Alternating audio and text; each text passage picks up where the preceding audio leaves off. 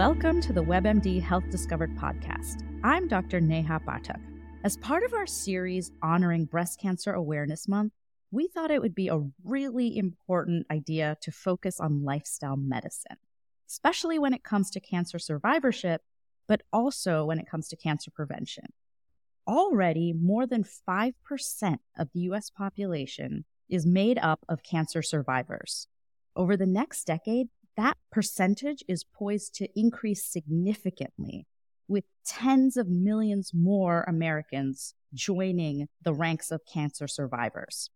What struck me in talking to a cancer survivor for this series is that even with the profound advancement of treatment options, there's still a point where that intensive management stops and people are deemed cancer survivors, but then left to their own devices to manage their mental, physical, and spiritual health after such a life altering diagnosis. I think this is where what feels like the low tech, but incredibly powerful medicines in the form of lifestyle can come into play. And I can't think of anyone I'd like to explore this more with than with Dr. Amy Comander. Welcome, Dr. Comander. Thank you so much for inviting me. I'm so excited to join you today. So, let me introduce everyone to you. So, Dr. Comander specializes in the care of women with breast cancer.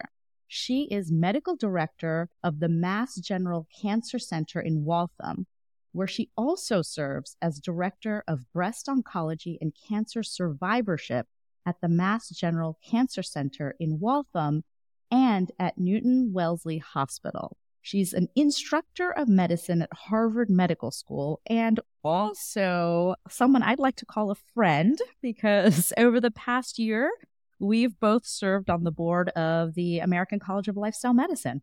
So, before we dig into what is lifestyle medicine, what's cancer survivorship, and all of our questions, I'd like to just start with you. What brought you to oncology in general, and then specifically to lifestyle medicine within oncology? Such a great question. And as I think back to those days when we were doing our medical school rotations, at that time, I actually thought I would focus on an area related to neuroscience since I had done significant research in that area.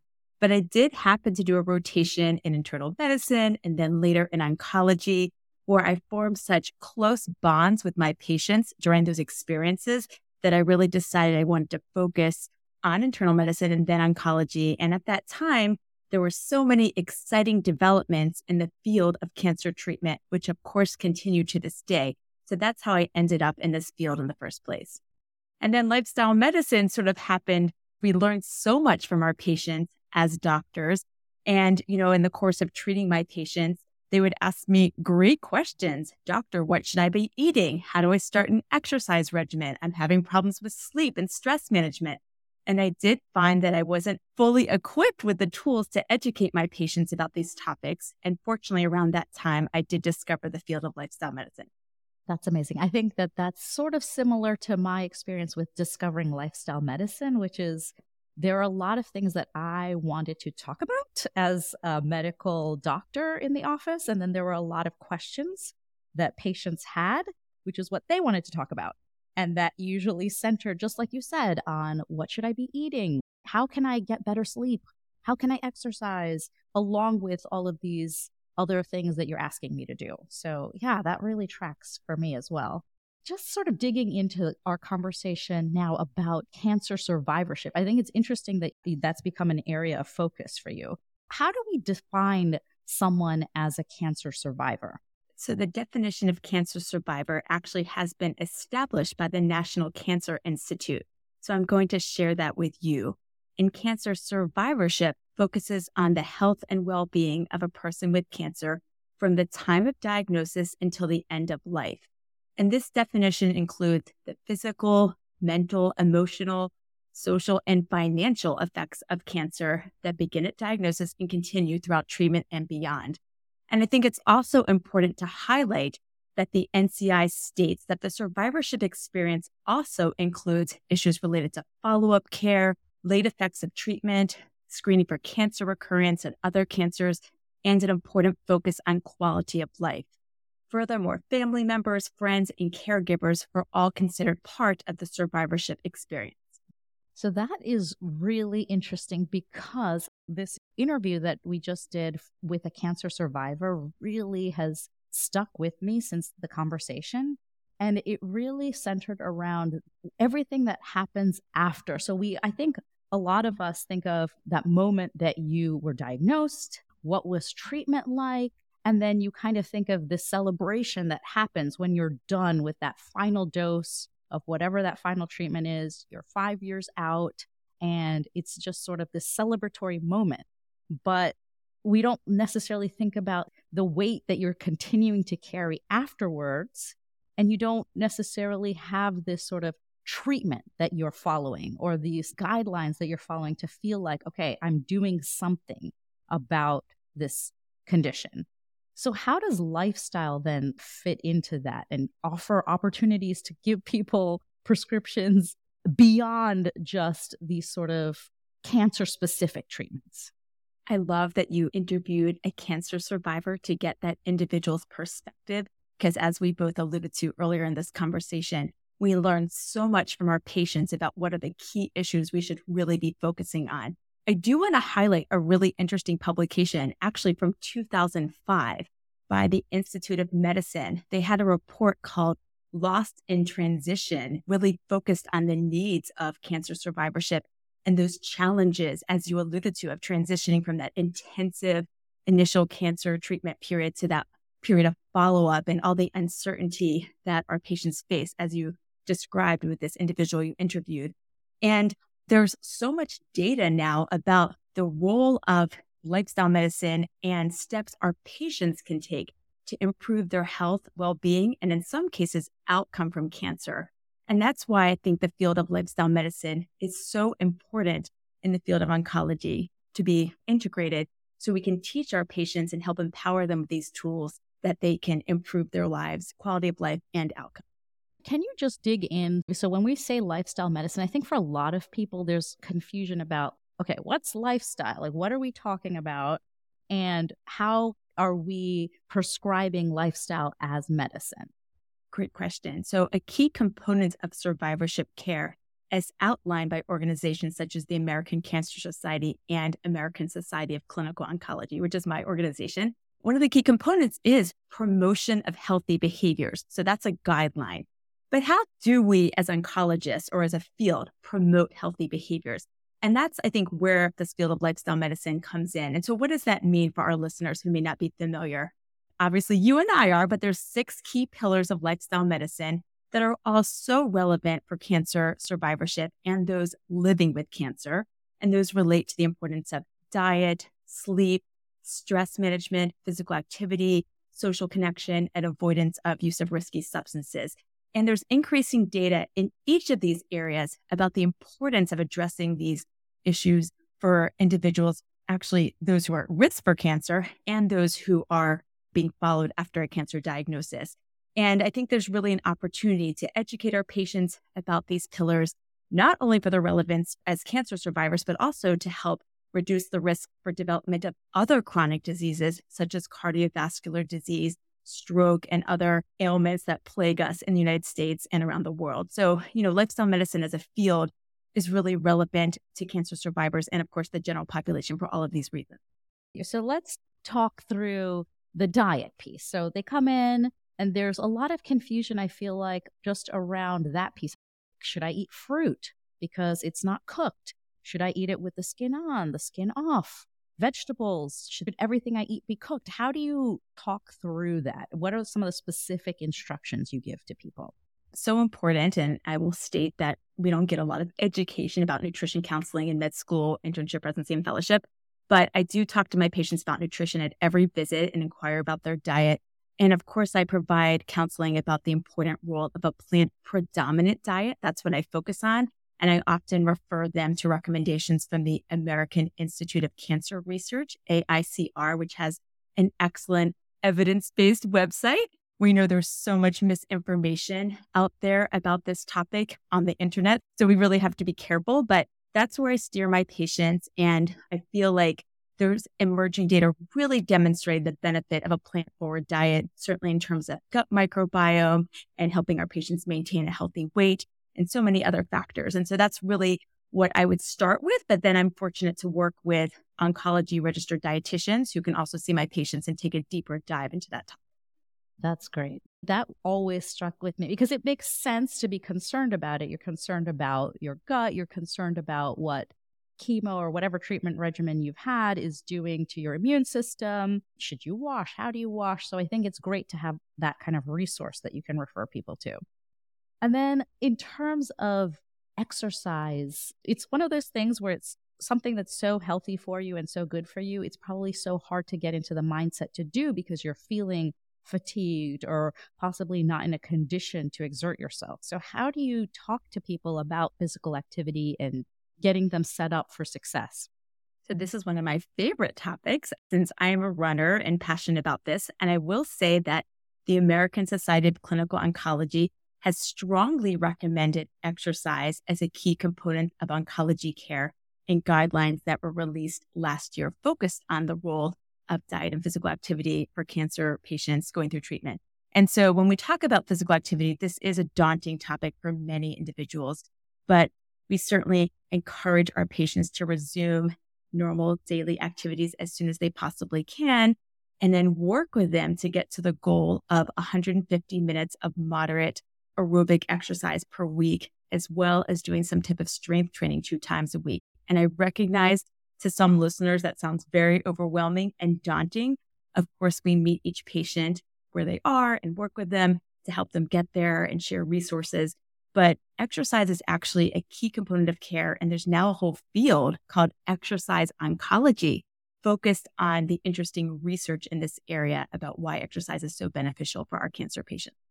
Yeah, and I think that that same thing can apply to any of us, right? Whether we're thinking about cancer prevention or cancer management or cancer survivorship, is that you kind of have to start wherever you are. So if you're not doing much, regardless of your reason for not doing much, for me, I, I don't have much of an excuse, but I really find it hard to fit it into my day. But so wherever that is without judgment, knowing that there's a goal, there's sort of a guideline that you need to get to for the maximal benefit, but you really can take it at your own pace and do it in your own way. And I'm really, really fascinated by the role that social connection plays. And I'm really excited to talk about your program, Paving the Path to Wellness. And it feels like you've really incorporated the social connection piece into this. Can you talk a little bit about that and your program? I'm happy to. And I'm glad you asked about social connection because when I first started this Paving the Path to Wellness program for breast cancer survivors and thrivers, they like to call themselves that. I will note that this has been a wonderful collaboration with Dr. Beth Frates and Dr. Michelle Tollefson. When I started this program at the Mass General Cancer Center, I really was trying to address some of the needs we discussed earlier in our conversation, how patients would finish treatment and say, what next? Like, what am I supposed to eat? How do I sleep? How do I exercise? And so the program is really a 12 week lifestyle medicine based education program in a supportive setting where we focus on each of these topics. Paving as a mnemonic, so physical activity, attitude, nutrition, goal setting, stress management, etc.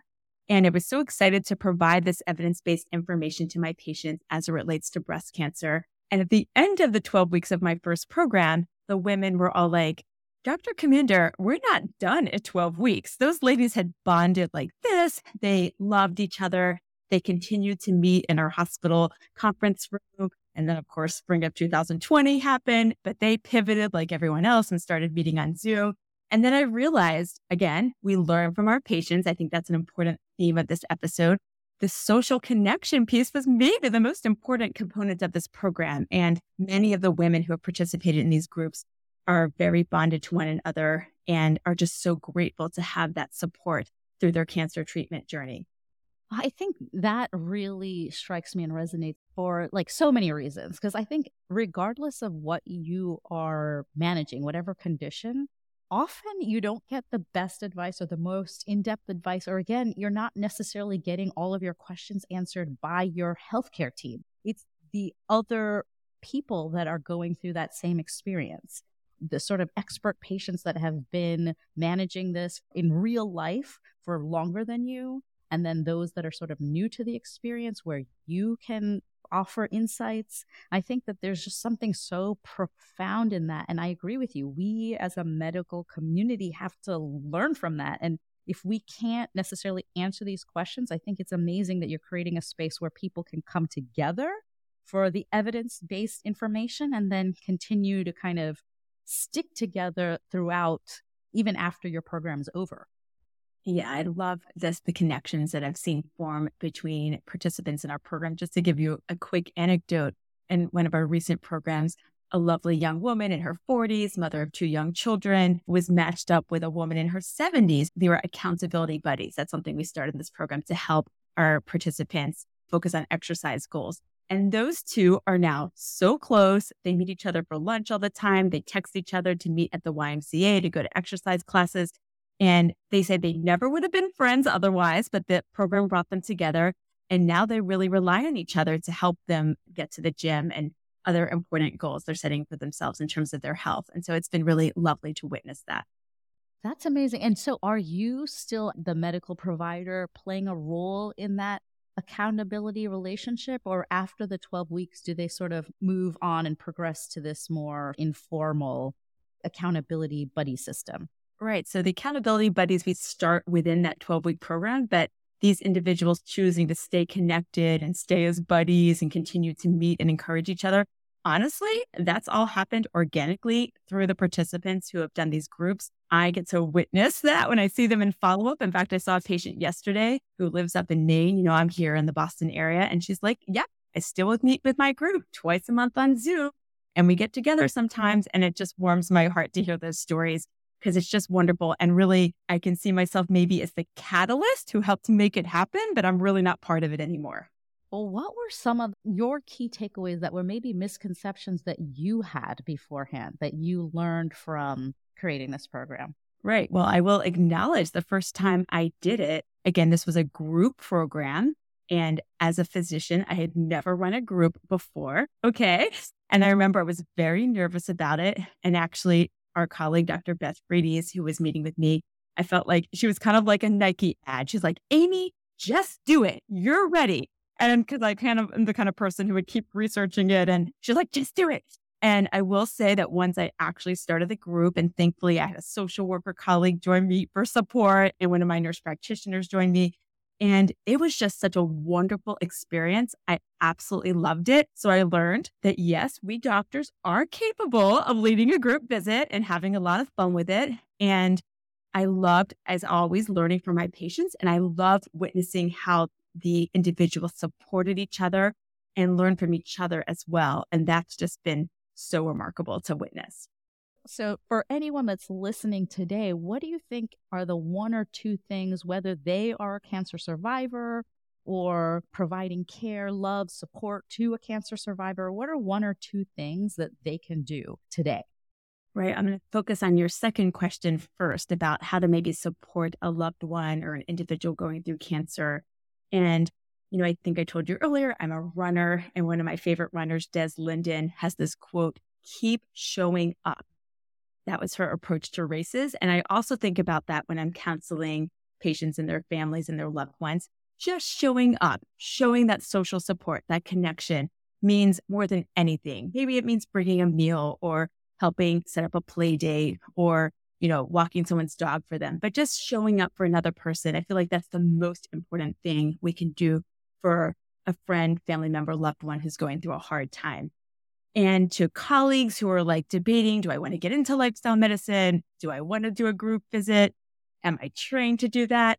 I think if it's something you're contemplating, I would say just do it or reach out to one of us for advice. And I'm always happy to talk to people about how to get started because it is such a rewarding aspect now of my job. And I am just so grateful that I jumped into this and I can't imagine not doing it at this point.